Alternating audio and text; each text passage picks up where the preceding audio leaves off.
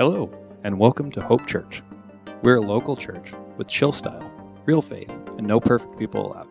Thanks for checking out our podcast. This is a message from our Soquel location in the Santa Cruz, California area. We hope this message is encouraging. If you live near either of our locations, we'd love to have you join us for one of our many Sunday services. Hey, good morning, you guys. Welcome. How are you?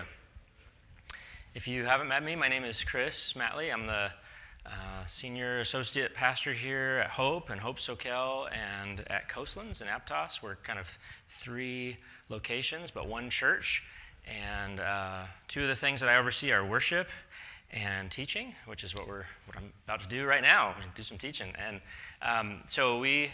Uh, so if, if, you haven't met me, you, you might know, not know my story, but um, I uh, I grew up in a Catholic church. I, my family was a part of a Catholic faith community for until I was about 12 years old, and then we made the leap to a, a little a wild and woolly evangelical church uh, down in Watsonville that isn't there anymore, and uh, that was a big change.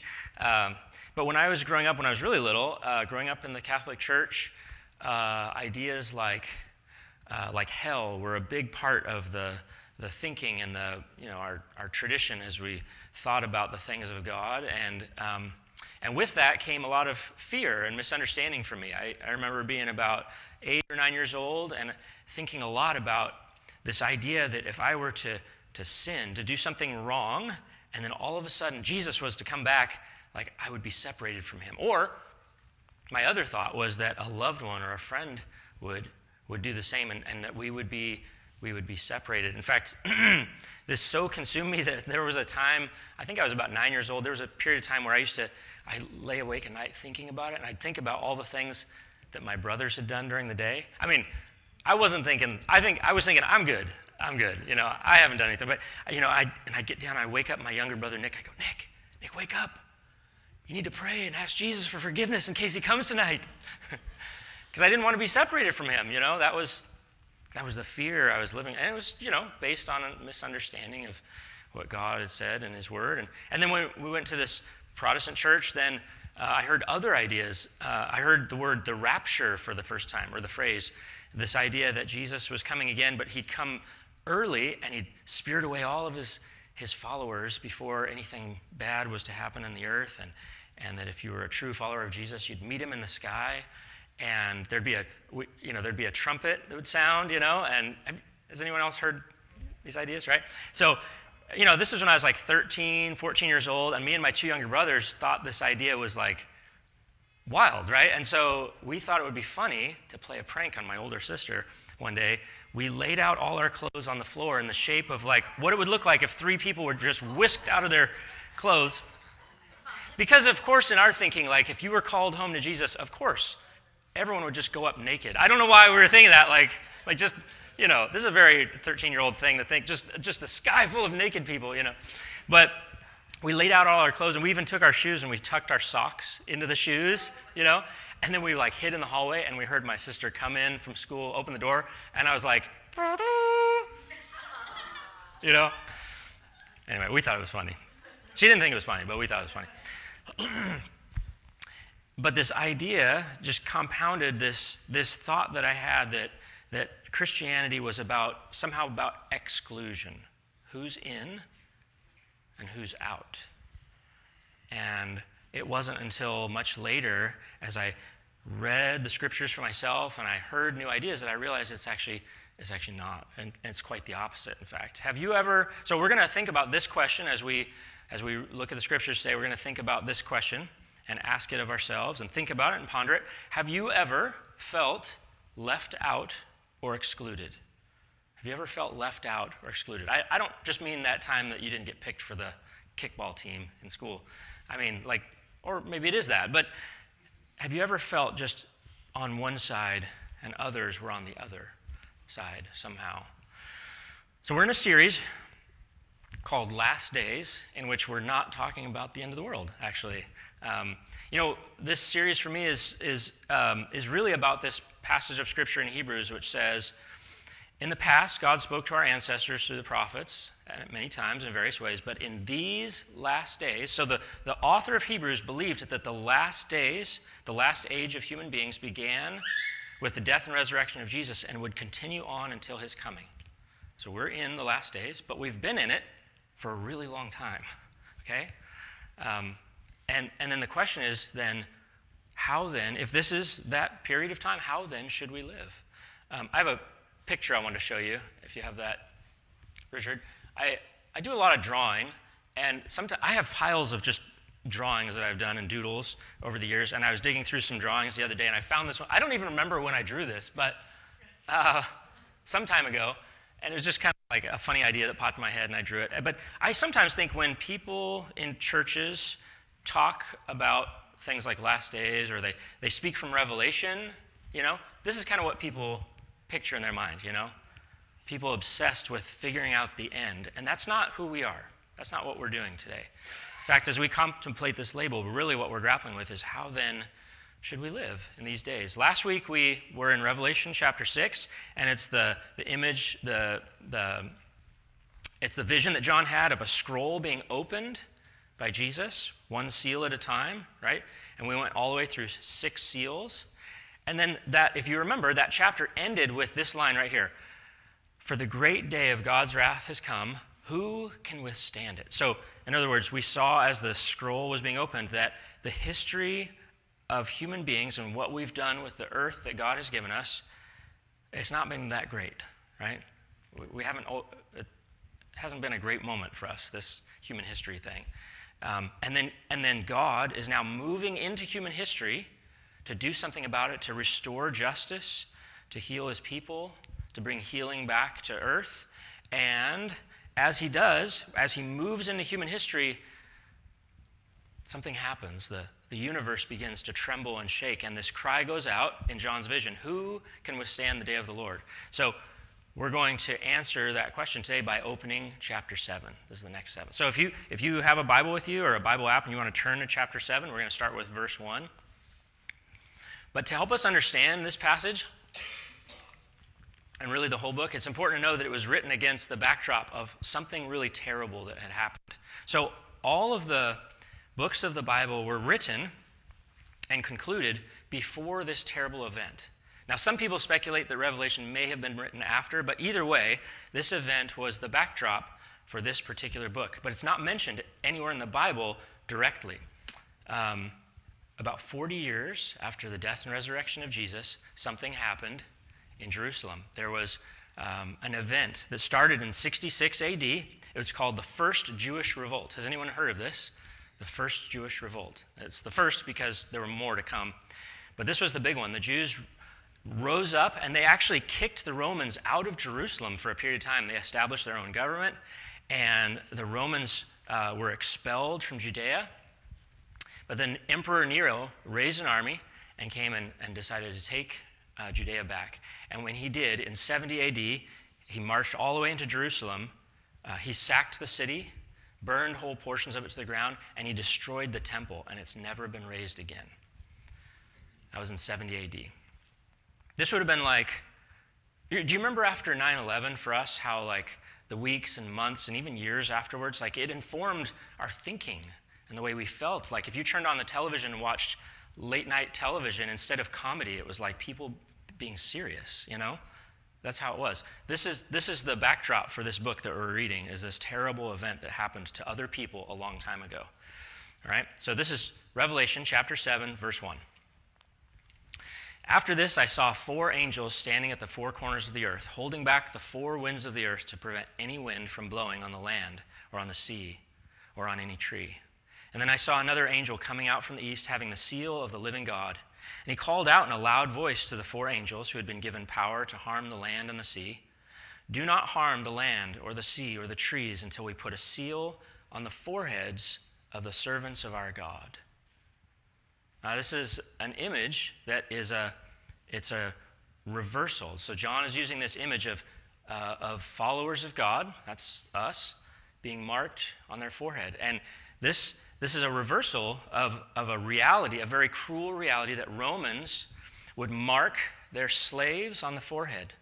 They would brand them. Now, this wasn't like household servants or people um, that had voluntarily worked as uh, in indentured servitude. This was, these were human beings that were they considered to be property. This was a life sentence. You, you, you don't get away from a brand on your forehead, right? What John is doing is he's taking that image and he's reversing it and, show, and showing that we are not branded as slaves. Instead, we are branded with freedom, right? It's an image of the freedom that we have in Christ.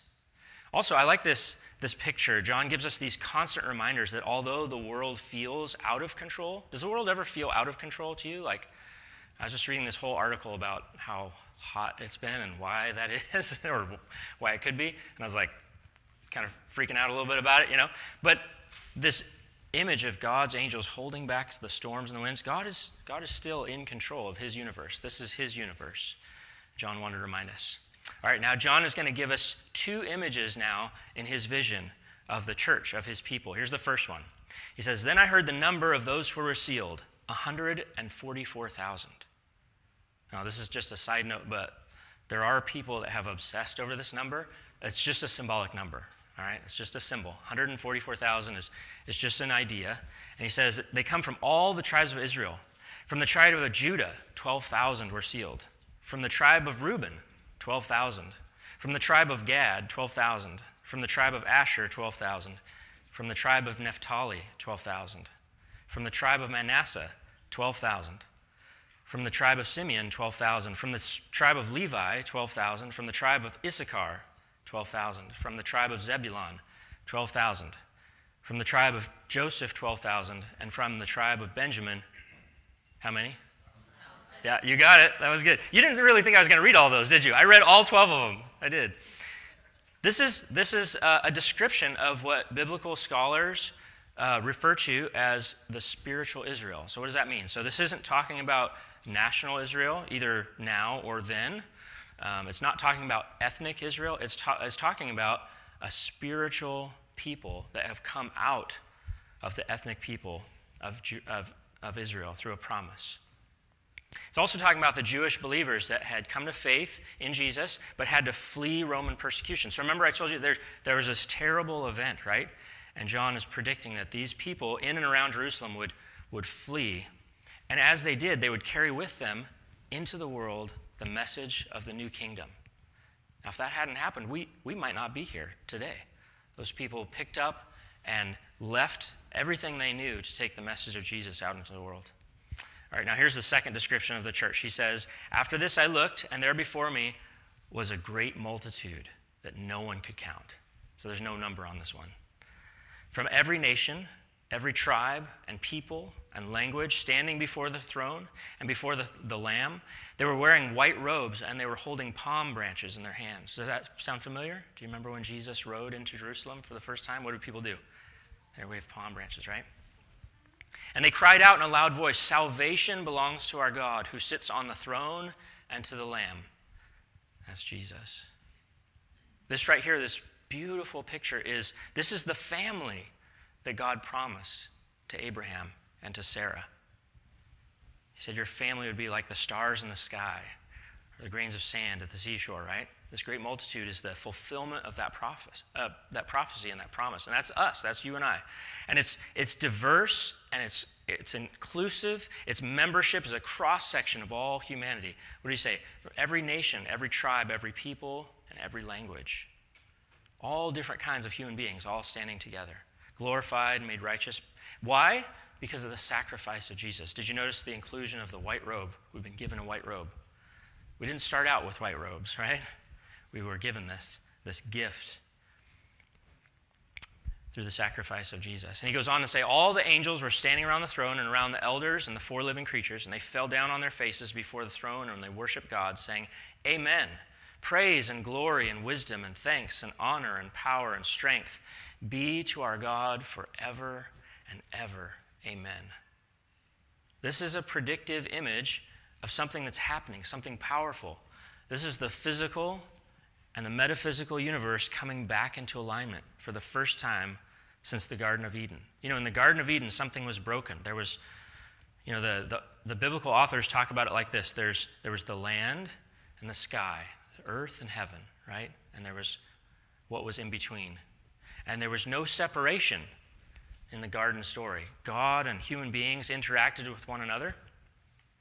But then something was lost, something was broken. And this image right here is those things coming back together and people worshiping in that moment. When we engage, like, so Savannah just led us in some songs and we sang those songs and we call that worship, right? We, we say, let's stand, let's worship. When we do that, we engage in something that is connecting to a moment that's going to happen in the future where we, we're adding our voices to that multitude and bringing honor and glory to God. That's, that's pretty amazing, right?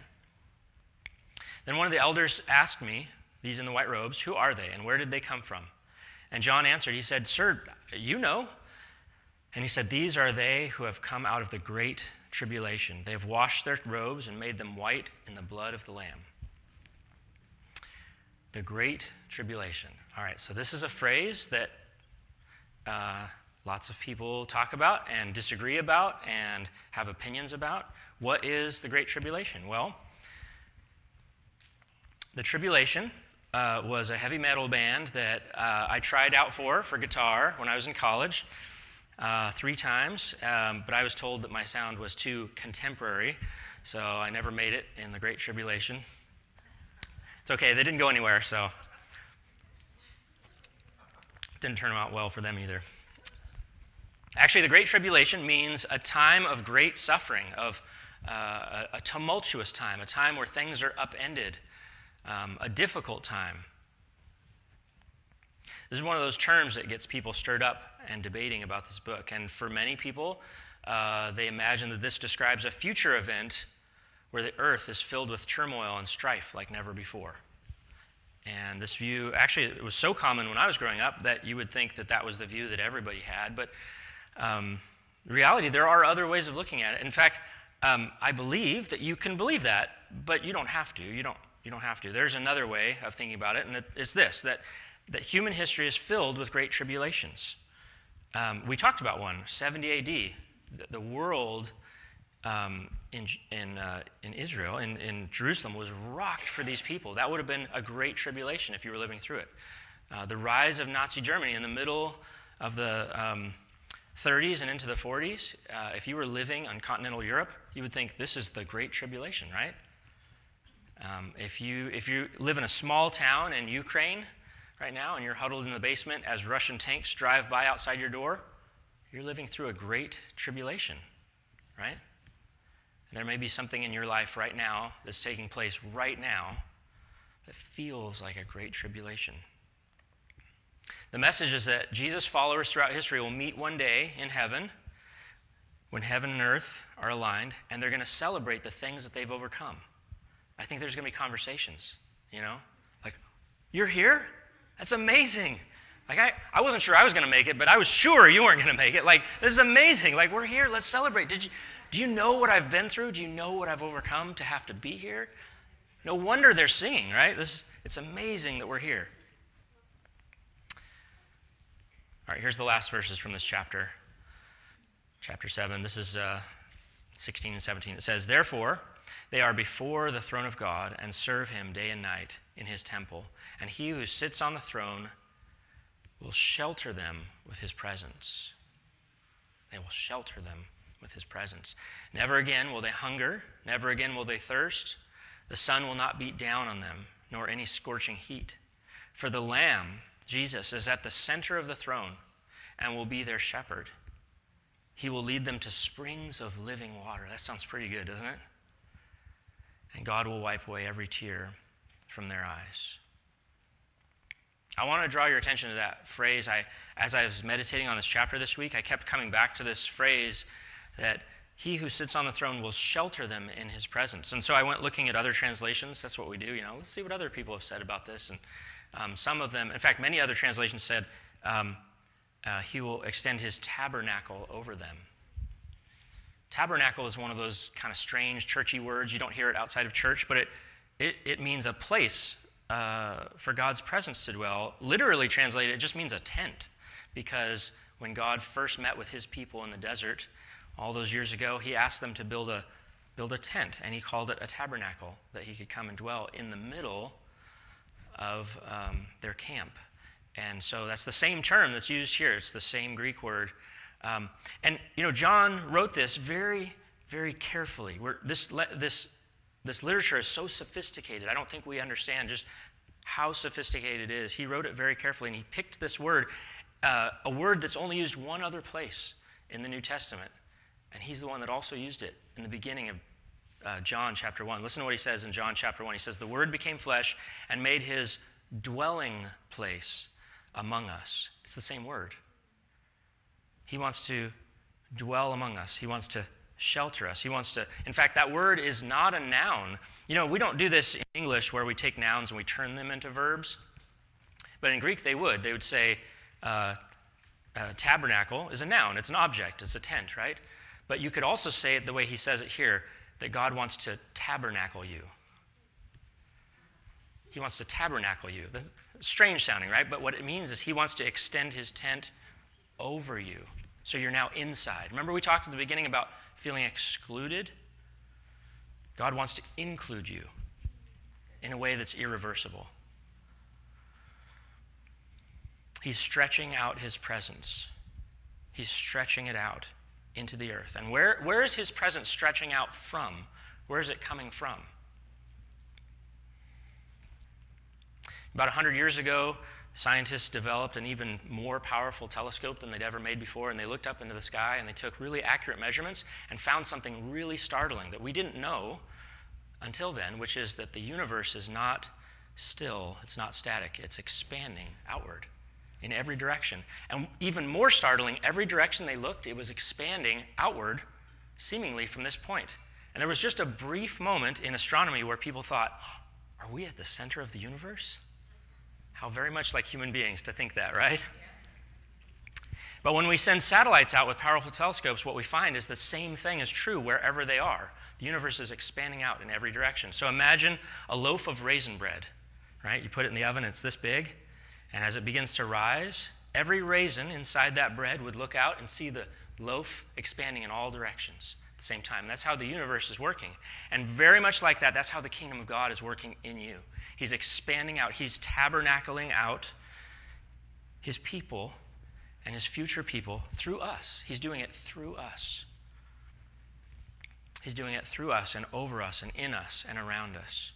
And you remember the picture that John had. Where was the lamb? the Lamb, that Jesus was at the center.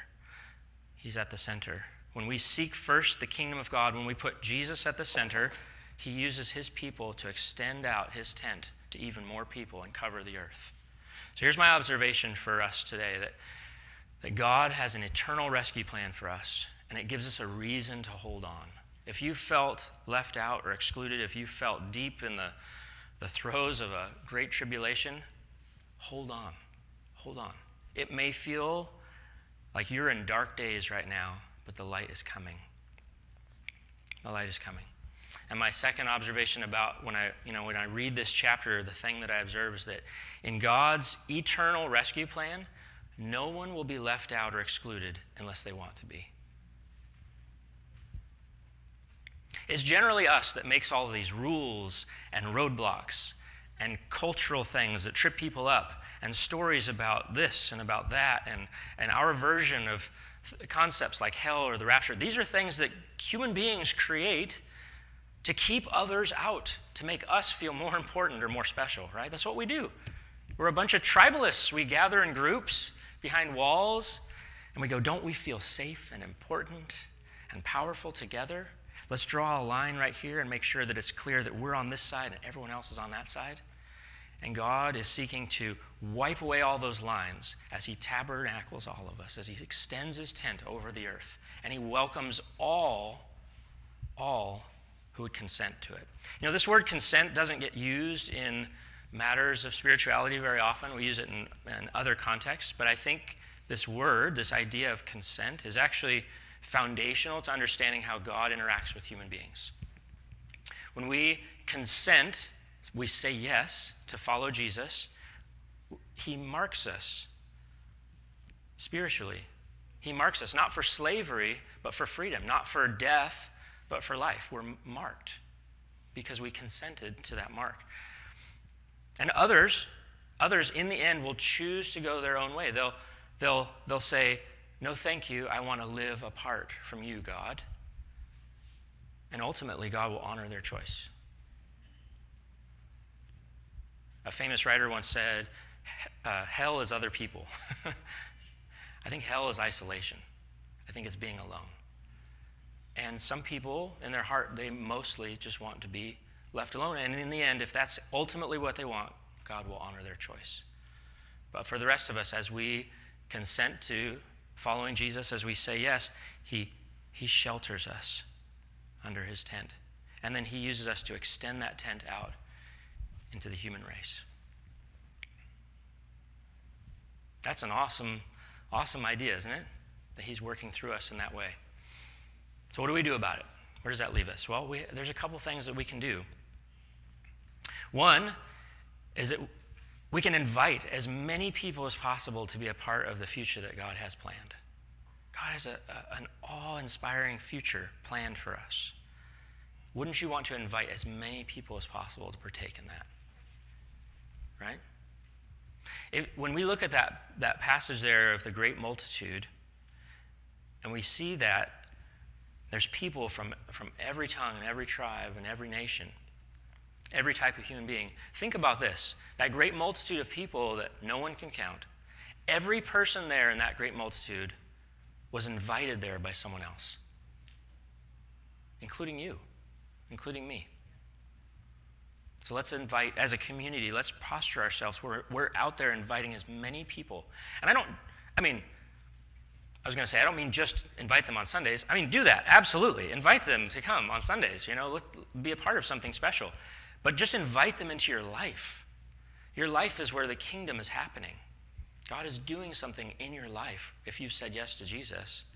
Invite people into your life to be a part of the kingdom. And then, yeah, invite them on Sunday. We have pancakes and music. It's awesome. You should. And then, two, let's remember that we do not have to go through our tribulations on our own.